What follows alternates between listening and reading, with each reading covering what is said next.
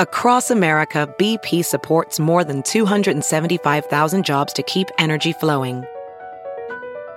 Jobs like building grid scale solar energy in Ohio and producing gas with fewer operational emissions in Texas. It's and, not or. See what doing both means for energy nationwide at bp.com slash investing in America. It's Merriam-Webster's Word of the Day for February 2nd.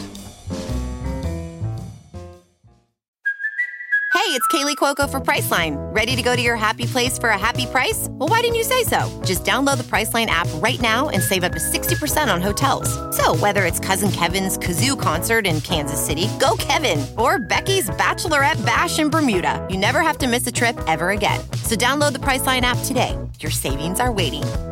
To your happy place for a happy price. Go to your happy price, Priceline. Today's word is divest, spelled D I V E S T. Divest is a verb that means to deprive or dispossess, especially of property, authority, or title. It can also mean to undress or strip, especially of clothing, ornament, or equipment, or to rid or free. Divest can also mean to take away from a person.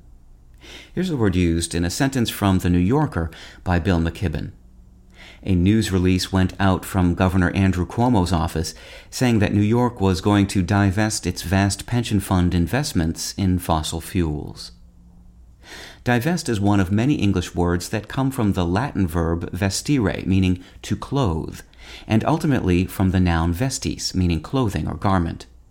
Others include vest, vestment, invest, and travesty.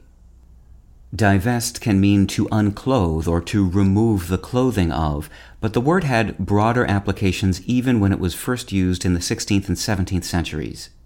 In the opening scene of Shakespeare's King Lear, Lear uses the term to mean rid oneself of or put aside in these lines Tell me, my daughters, since now we will divest us both of rule, interest of territory, cares of state, which of you shall we say doth love us most?